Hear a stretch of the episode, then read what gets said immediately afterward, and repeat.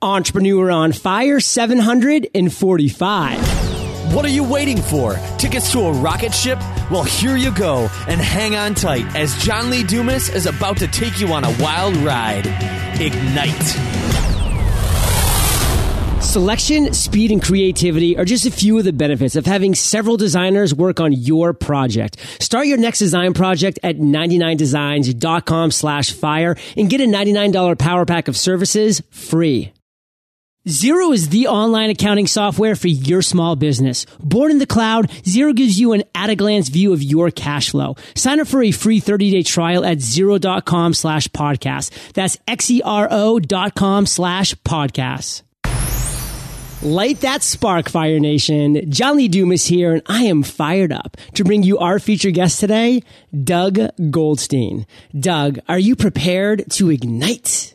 Three, two, one, blast off. I love it. Doug is a strategic entrepreneur. He runs an international financial planning business and helps investors with their financial plans and portfolios. His newest book, co-authored with world chess champion and Entrepreneur on Fire alumni, Susan Polgar, is called Rich as a King: How the Wisdom of Chess Can Make You a Grandmaster of Investing.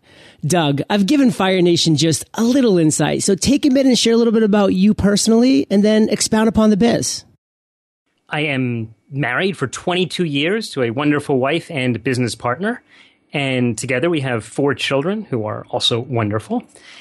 And my day job is uh, with my wife. We run an international financial planning and investment company. And actually, I got involved in Wall Street originally when I was partners with my mother, who was a vice president at a company that was then called Dean Witter. Now you may know it as Morgan Stanley. Yeah. And my mother's mother, in fact, my grandmother, was one of the first women to be licensed as a stockbroker in America. So I've been in the in the Wall Street mode for a long, long time. Wow. Well, we've actually had some really cool dealings in the past bunch of months, and I've been looking forward to this interview because of that specific word, strategic, and the strategic entrepreneur specifically, because that's one thing, Doug, that a lot of entrepreneurs really aren't keyed up on, that they don't lay down that strategy. They don't have that vision that they execute upon. So that's kind of one thing I'm really looking forward personally to talk about with you today. But before we dive into all that jazz, we always start with a success quote. So take that away, Doug, and share how you apply that to your life. Well, the quote actually comes from my good friend and, as you said, Fire Nation alumni and co-author Susan Polgar.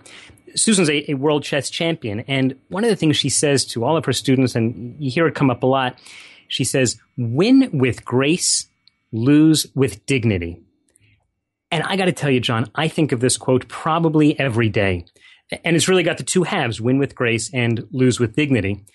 When you win, when, when you are winning with grace, you're able to take the emotions out of the business decisions, you know, because some people might say, just be cool. And I think that that's very important. But the concept of grace is really about thinking of the people around you, whether it's your teammates or your competitors, and really realizing what it is that made you so great. You know, it's great when people celebrate achievements. They have a big office party. We sold a million dollars or we did something great.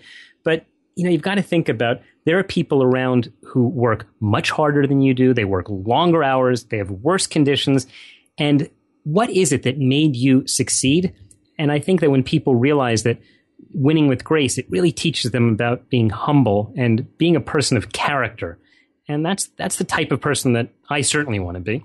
No, absolutely. I think entrepreneurs across the board can learn from this. And one thing when I was growing up, my uncle always said was, be humble, be happy. And it was something that's, you know, I always kind of clung on to with everything that I would do, no matter how successful I would be or unsuccessful I would be. You know, I would always try to remain with that humility. And, you know, that's just, it was kind of a nice little quick phrase that, that I've always hung on to, hung on to. And I really do love that. Win with grace, lose with dignity.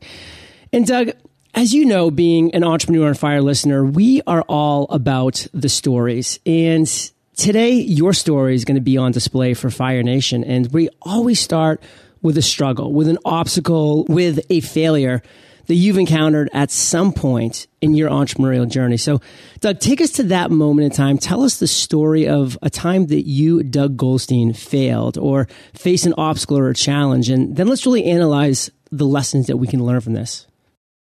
You know, when you start telling that or asking that question, John, it sounds like we're going back in time. And you know how like on T V shows, they used to make the picture all wavy. So I, I'm going to take you back a long time to when I was fifteen years old. And I started my, my first company. At the time, I was a piano player. I had this uh, this cool gig that I did as a jazz pianist. And it was great because I earned a lot of money. And uh, in fact, this was a long time ago. We're talking thirty years ago. And I was making twenty-five dollars an hour, which was huge. Huge. It's huge today. It was yeah. huge for a fifteen-year-old. And one of the things I realized, though, is I would get these gigs and, you know, play at a dinner party or something. And I saw that the people coordinating the parties needed something more. They needed other entertainers. And I knew a lot of guys. I I mean, I guess I hung out with kind of strange friends, but I had friends who were clowns and mimes and magicians. And I knew guys who were bartenders and photographers because I'd meet them at the parties and, you know, we'd, we'd network a little bit. So I opened an agency at fifteen years old called Entertainment Enterprises of New York. So that was the success, except I was getting a little too big for my breeches, and I was in tenth grade. And one of the problems I had was I didn't have a car. And of course, even if I did, I was too young to drive. But luckily, there was another entrepreneur two years older than me, a twelfth grader, and he had a car. So we used to talk about business. And one day he said, you know, why don't we partner up? So I said, great. You know, what do you do? And he said, well, I have a computer parts company. And I said, okay, I have an entertainment agency. And then he said, I'll have my lawyer write something up. And I thought this was so cool, a lawyer writing up a contract. And so he wrote up a contract and I signed it. And I didn't really discuss it with anyone. And like a month later, I showed it to my father and he read it. Not a lawyer, but uh, it was okay, a bright guy. And he read it and he began to explain to me that I had signed away my own company and I wanted to get it back. And this was a small money failure, but it cost me a lot of money then. It cost me fifty dollars to buy myself out of the contract. and But it was a real failure. And I learned a lot out of that failure, which I, I think is critical. No, it's absolutely critical. But at the same stage, because it was on that smaller level on the overarching scale, you have to really kind of wonder, what did this save me from in the future? Because you've obviously had many experiences where contracts have been involved since then. And I'm sure that you've always read, reread, and even went between the dotted lines a few times to make sure that what you were signing, what you were actually agreeing to was something that you wanted to actually be a part of and that was beneficial for both sides, not just one side or the other. So let's kind of talk about this for a second, Doug. I mean, what can we share with entrepreneurs, our listeners, Fire Nation today about just the overarching mentality, about the, the just really what we should be doing when we approach contracts in general, when it's coming from some place of our passion, our business, and our potential future? Okay, so I'll tell you my secret, and I hope that anyone who is listening to this is not going to do a deal with me in the future. Because Fire Nation, so, shh. Yeah, okay. How, just between us. But first of all, you have to obviously have a lawyer. Never, ever. Don't negotiate the deals yourself. Don't get into the deals yourself. Set it up, right? You know, just like in basketball, you just set it up, and then you let your, do- your lawyer do the slam dunk. And the second thing you have to do is, you, this is the secret, is you have to write the contract. Because a lot of times people say, think it's a big deal to write a contract. But if you write the contract, it's all yours. You've decided what it says. And then normally the other side has to start negotiating with you. So in many deals that I've done, I've spoken to people and then we discuss it and we shake hands. And then I say, let me just have someone write that up for us. And they're so grateful to me that I'm going to take the expense upon myself and all the work. But really, that way I can define the relationship exactly how I want it on my terms. And I think that that's critical for any business person. No, I love that. You, Fire Nation, have to write the contract. Believe me, it is worth its weight in time, in gold, to do something like this. And Doug, that's just a great lesson for entrepreneurs as they're going forward in any venture, what they're what they're doing with you know, business, in life, in general. I mean, we're talking about buying your first house. I mean, these are you know these are contracts that you have to know and you have to understand. As a homeowner, just as a person that's going to be going and entering into any kind of a long-term contract. So Fire Nation, great lesson learned in the first section here. And Doug, we're going to move over to the other end of the spectrum now. And again, another story. And you took us to that time that you were fifteen years old. Like, I felt that I was with you at some of those parties. And that's the kind of story level that I want you to take us to with this next one, which is an aha moment that you, Doug Goldstein, have had at some point in your journey. So take us to that aha moment. Take us to that moment in time that you had that epiphany, that light bulb that went off. And then let's kind of walk forward, Doug, and, you know, explain how you turned that idea into success. So let's go back about five, six years. So we don't need to have the fuzzy screen for this one.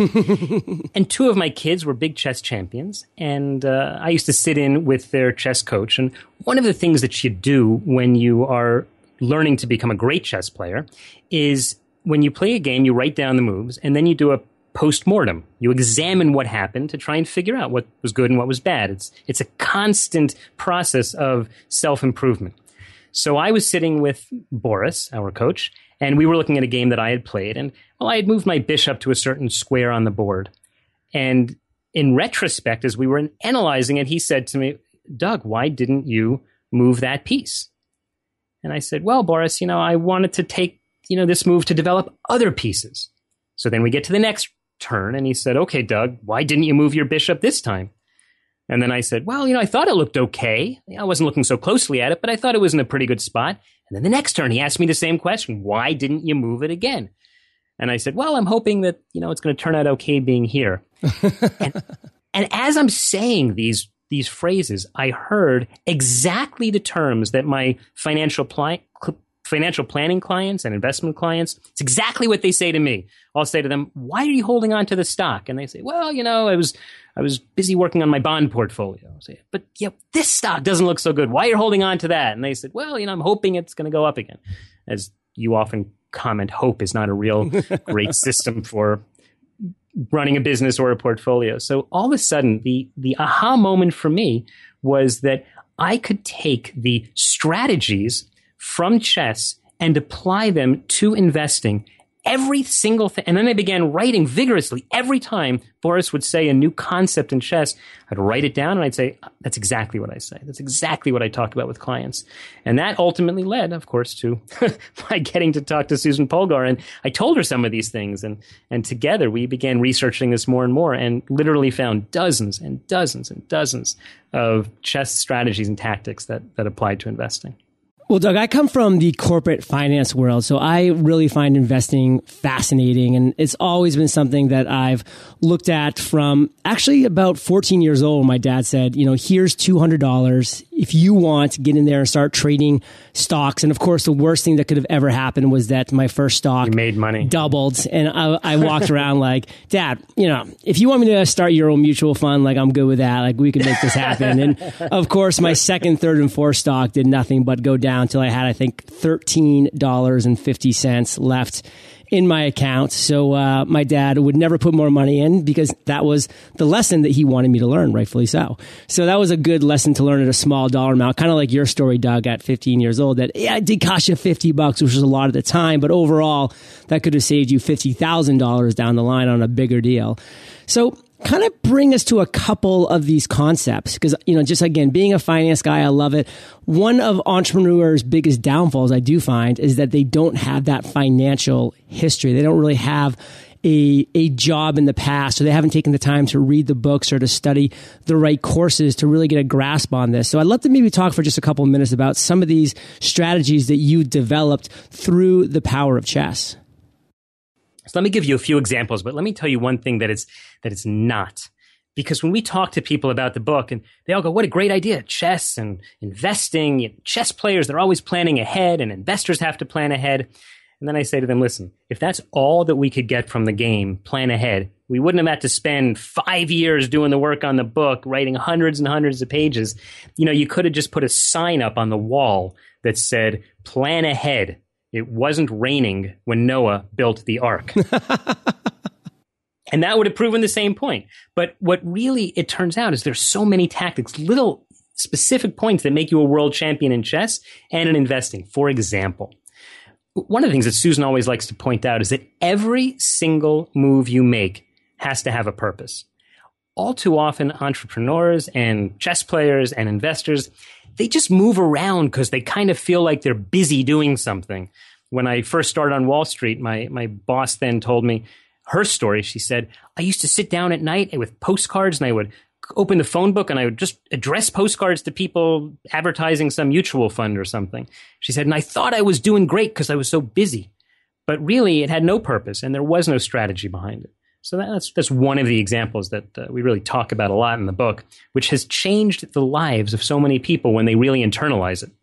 So every move must have a purpose. To me, this really does strike home for a number of reasons, because you know, I have mentored over forty potential and future podcasters who, you know, have come up with these great ideas. And that's one reason why I love mentoring, is because you get this great feedback from people who aren't even necessarily in the industry yet. And they kind of come at it from this new angle. And I love this stuff. But a lot of times, you know, I keep hearing these things like, I'm just going to go and, and follow fifty people that, you know, in, in the Twitter world that are, you know, have similar friends to me. And I'm going to go do this and do that. And, you know, when I really kind of press them down and say, okay, like, what is the real purpose behind what you're doing? I mean, I know that it's going to feel good to click follow, follow, follow fifty times, then maybe have three or, you know, seven of those people follow you back and see that kind of Twitter count go up. I mean, what are you really doing long term for your business here?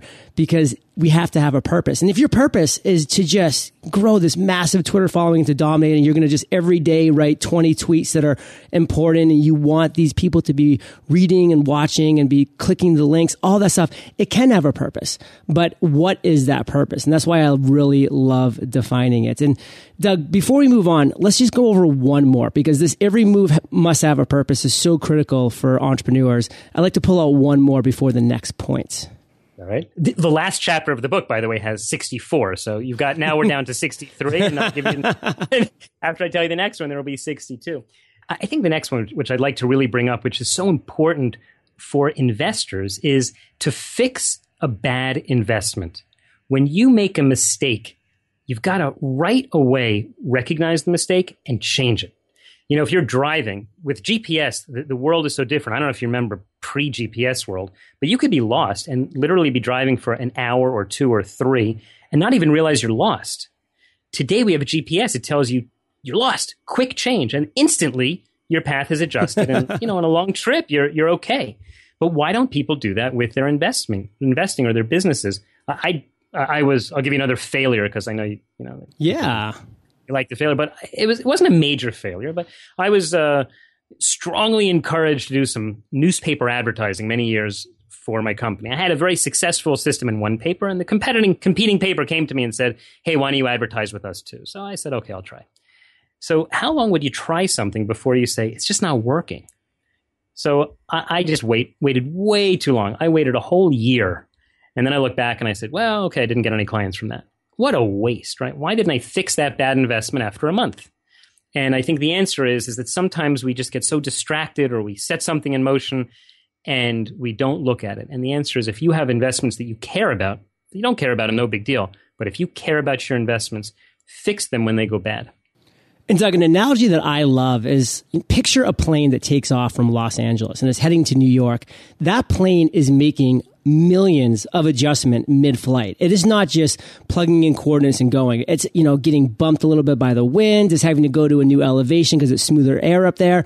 All of these factors are happening. This plane is adjusting a million times throughout this flight to get to the destination in New York City. And, you know, for entrepreneurs, that's what we need to be doing. We need to always be checking our gauges, checking our pulse every single day, doing a recap and saying, you know, If, am, am I really still pointed towards New York City here, if that's my destination? And if not, that's fine, because it's only been one day. Now I can make a little tweak, a little adjustment, and get right back on course. And that is so important and so huge, and you can't be afraid to do it. And like Doug said, when he just went hands-free for a year, you know, he was probably somewhere over Greenland by the time he grabbed the, uh, the steering wheel on the plane again, because he wasn't making those small adjustments and really studying what he was doing. And Doug, great life lesson there. And again, you've had a lot of moments you need to be incredibly proud of, and I'm sure you are. But my question to you is, if you could pull out your proudest entrepreneurial moments, what would that be?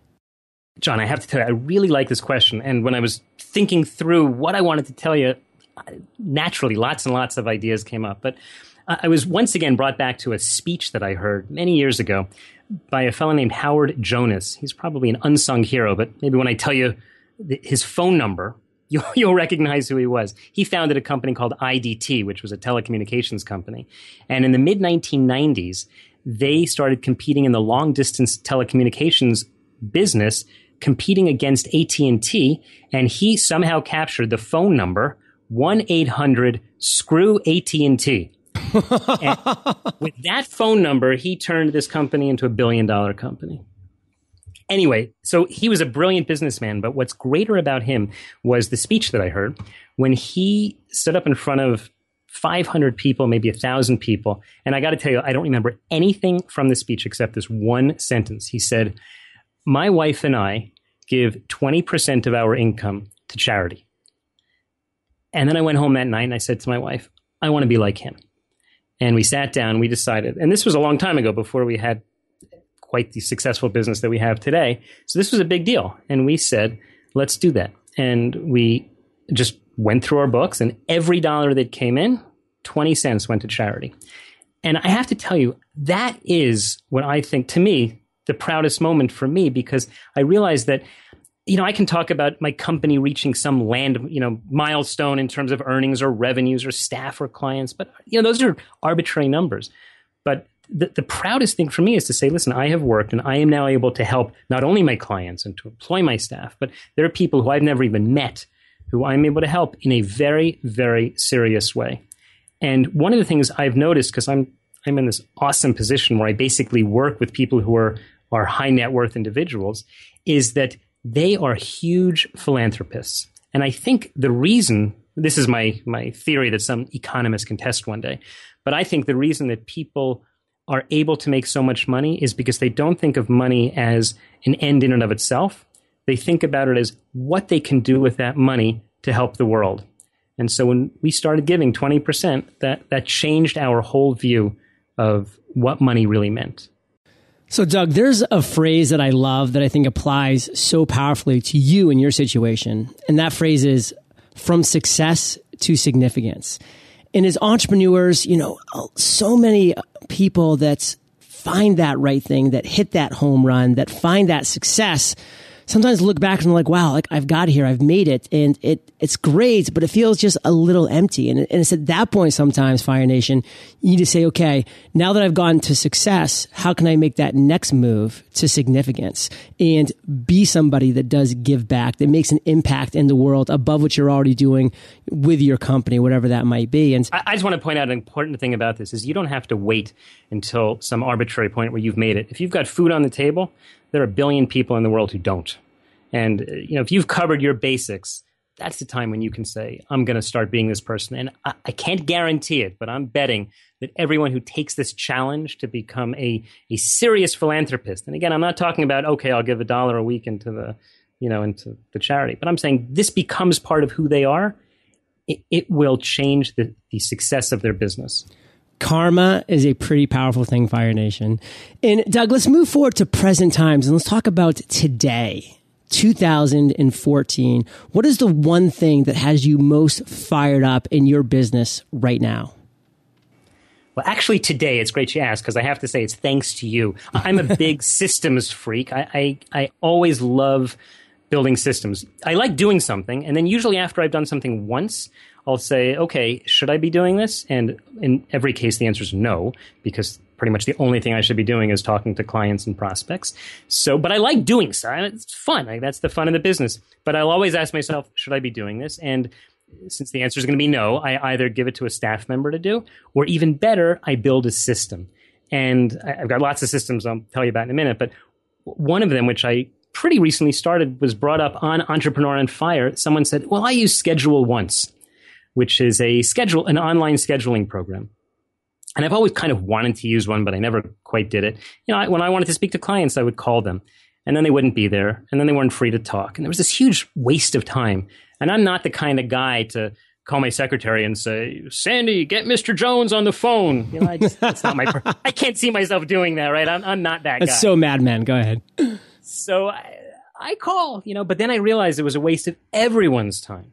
So all of a sudden, I just I signed up for ScheduleOnce, and I I sent out a, a form letter to twenty people that I wanted to talk to, and I just watched like within an hour, all of a sudden the schedule filled up, and it was more than I, uh, I was a little blown away. Oh my gosh, I have to speak to all of these people, one after the other. But it was so super efficient. It, I, John, I have to thank you, because this I picked up from your show, and I was inspired by, as, as a Fire Nation member, to try this. And boy, did it change everything. No, Doug, I love hearing that. It's the biggest game changer in my business too. And that's why, you know, I set out on a mission to find the best scheduling tool out there. And I've even tried to contact the, uh, the, the creator of this company and say, how can I like just invest in your business, because it's amazing. And he's still a private company, but if he ever goes public, I'm in. And it's it just so powerful where, you know, just like you, Doug, I was having to email busy, just, you know, very bandwidth limited entrepreneurs, you know, for a show that was seven days a week. It was all this back and forth, and there was ever a cancellation. It was the whole thing. And, you know, after about a month, and this is back in two thousand twelve, I said, there has to be a better way. ScheduleOnce Fire Nation is that better way. It is incredibly simple. I now send one email out to, for instance, Doug, and it says, hey, I'd love to have you on the show. Here's a link. Go ahead and schedule a time if there's one that works for you. And Doug goes ahead and does so. There's, you know, a place to enter his Skype information, his fifty word bio. It's all right there. It sends automatic reminders out that you can schedule. I mean, it's just the whole shebang. And it's me sending one email instead of ten, twenty before. And it's just so incredible. And Doug, we are about to enter the lightning round. But before we do, let's take a minute to thank our sponsors. Isn't it awesome finding a business partner who you know you can trust to always be there when you need them? This is especially true when it comes to one of the most valuable assets, our finances. Introducing the online accounting software and platform for your small business, Xero. That's X E R O. Xero was born in the cloud, so it's there for you anytime, anywhere. Whether you're a Mac, a P C, an iOS, or Android device, Xero is right there with you. Plus, they're perfect for any small business, whether you're brick or mortar or online. Xero also seems integrates with over three hundred fifty best-in-class business tools to process mobile payments, manage payroll, run your back office, and even help you with cash flow management, something everyone needs. Sign up for a free thirty day trial at xero.com slash podcast. That's X E R O dot com slash podcast. Special bonus, Xero will randomly select five people per month who sign up for a trial to receive a mystery box of goodies from a business that already swears by Xero. If you're wondering how your small business can stand out in today's increasingly competitive marketplace, I've got one word for you. Branding. While building a brand may be easier and more affordable than you imagined, it still does require some time and money. So why is it worth the effort? Because it allows you to stand out. When customers have several choices, branding helps them make a decision. Your brand should highlight your unique virtues and let customers know what they can expect from your small business. In a business climate where the internet, social media, and technology create a lot of static, it's crucial to develop a clear brand voice to cut through all the noise. Building a brand is a really exciting process. So get pumped up about it. Whether you need a logo to launch your brand, a t-shirt to show it off, or a website to bring it all online, ninety-nine designs is a great place to build your brand. Visit ninety-nine designs dot com slash fire and get a ninety-nine dollar power pack of services free. That's ninety-nine designs dot com slash fire. Doug, welcome to the lightning round, where you get to share incredible resources and mind-blowing answers. Sound like a plan? Absolutely. What was holding you back from becoming an entrepreneur? Pretty much I had to wait for my voice to change so people would know that I was a man and not a woman when I called it. It never really occurred to me, John, to work for someone else. The, the concept of, of having, I tried a couple of times when I was young, but it, it that wasn't for me. Wasn't for you. What is the best advice, Doug, you've ever received? You know, there's a story behind this. When I was uh, a little younger, I invested about five thousand dollars into a high-tech business. And I thought I was very involved, and I felt pretty cool. I was investing. Not only that, I found out that there was another major investor who put a million dollars into it, and he had a seat on the board. So I was sure that everything would be okay. And I was telling a lawyer friend of mine about it, one of these big New York fancy lawyers. And he looked at me as I was the most naive person in the world. And he said, the other guy put a million dollars in? I said, yeah, yeah. So, and he's on the board, so he surely has my interest in mind. He said, Doug, you never know what the other guy's interests are. How do you know that he d- didn't invest one hundred million dollars into the competitor and he only put a million dollars here so he'd have a seat on the board to bring this company down? And all of a sudden, like the light bulb went on, and I realized you always need to understand the motives of everyone around you, everyone with whom you're working, because if you don't know what they're looking for, you're just going to be wiped out. Wow, good story. Share one of your personal habits that you believe contributes to your success. Every day, I plan the day. I come in in the morning, I do a brain dump of everything I need to do. I prioritize, so I'm doing the most important things first. You know, you can, people always talk about time management, but you can't manage time, but you can manage your priorities. And then I simply do the most important things first. Love it. Do you have an internet resource, Doug, like an Evernote, like a ScheduleOnce, that you're just in love with that you can share with our listeners? Because I have a pretty large team and I do a lot of outsourcing overseas, so I've got people all over the world, I need to keep it all coordinated, and we do that with Asana. Love Asana, and it's free, Fire Nation. And if you want to find out the links to Asana and so much more, just go to e o fire dot com. Type Doug in the search bar. His show notes page will pop right up. And Doug, if you can just recommend one book for our listeners, what would it be and why? John, the one that I'd like to say is actually a real niche. I'm going to niche down in the book. And so so much so that I'm going to recommend that people read chapter three of Rich as a King, because it starts with a quote. Can I tell you that quote? Would love it. Okay. The quote comes from a, a grandmaster of chess, of by grandmaster Alexander Kotov. And he said, "It is better to follow out a plan consistently, even if it isn't the best one, than to play without a plan at all. The worst thing to do is to wander about aimlessly." And I bet you know as well as I do that entrepreneurs tend to sometimes get a little bit too hyperactive and they get so involved in their business, they don't plan their personal finances separate from their business. And this one chapter in the book, chapter three from Rich as the King, is all about that. I call it the weapons of mass distraction, Doug. They are everywhere. They will take you down, Fire Nation. So chapter three, Rich as a King, how the wisdom of chess can make you a grandmaster of investing. And Fire Nation, I know that you love audio, so if you haven't already, you can get an amazing audiobook like this one for free at e o fire book dot com. That's e o fire book dot com. And Doug, have you turned Rich as a King into an audiobook? We are working on it now. All right. So it's not available at the moment, but it turns out it's a very long process to make a high-quality audiobook. It truly is. And Doug, this next question is the last of the lightning round, but it's a doozy. Imagine you woke up tomorrow morning in a brand new world, identical to Earth, but you knew no one. You still have all the experience and knowledge you currently have, your food and shelter taken care of, but all you have is a laptop and five hundred dollars. What would you do in the next seven days? I think that I would start a podcast called something like Strategic Success Stories. And I would interview people like you, John. In fact, by the way, I need to thank you because I, I did this. I set up for the for Rich as a King, we set up a podcast called Rich as a King. I guess we, we were trying to keep a real brand consistency. Nice. And we just hit new and noteworthy on All iTunes. Right. Because of your methods. Love it, Doug. So I, I would do that. And I, through the podcast, I would do just like a, this is my second podcast, Rich as a King, I, another one I've been doing for about five years. We've interviewed, I've probably interviewed almost every living Nobel Prize winner in economics. And in fact, Michael Spence, one of them, endorsed Rich as a King for us. And I've interviewed the greatest authors out there, my like who you've had on your show also, Brian Tracy, who I love and was also kind enough to endorse the book. I've met such fabulous people. We've had so many downloads of these awesome interviews that I've just had the opportunity to meet all these great people. And I don't know exactly what the business is going to be, but I do know that by meeting and networking and helping people to share their story and sharing those stories with people who want to hear it, that's going to be the path to success.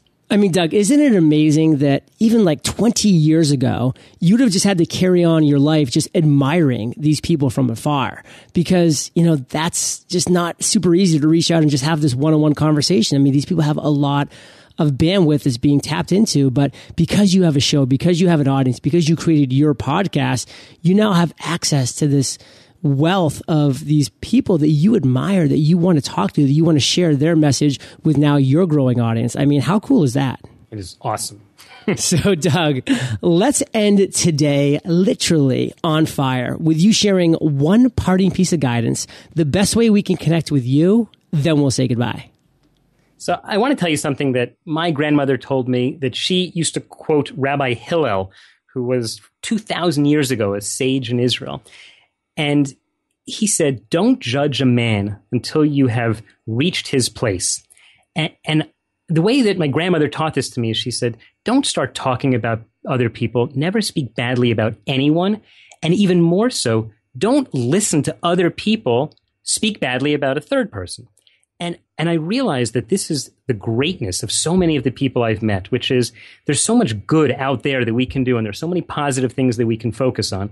You know, when you get involved in these conversations where someone's bashing someone else, it's all negative, whether it's in business or in life or at home. And from teaching our kids never to speak badly about someone else, to dealing in my office and to not letting clients speak, you know, say things that I, I just think are inappropriate. I think it's critical. And again, this goes back to building yourself as a real person of character. Don't ever speak badly about others. John, I have to tell you, I prepared something special for the Ooh. Fire Nation, which is uh, one of the things I've, I always like doing is I love speaking to entrepreneurs. And I, I put together a, a webinar called How to Achieve Exponential Growth in Your Business, the three game-changing tactics, get it, game-changing, game-changing tactics I use to double, double again, and then triple the size of my business. And it's available for people who buy a copy of our book, and it's special for Fire, and you'll like the website, w w w dot rich as a king dot com slash fire. And there, once you're Rich as a King, you can contact us. You can follow us on Twitter at Rich as a King. But go to rich as a king dot com slash fire.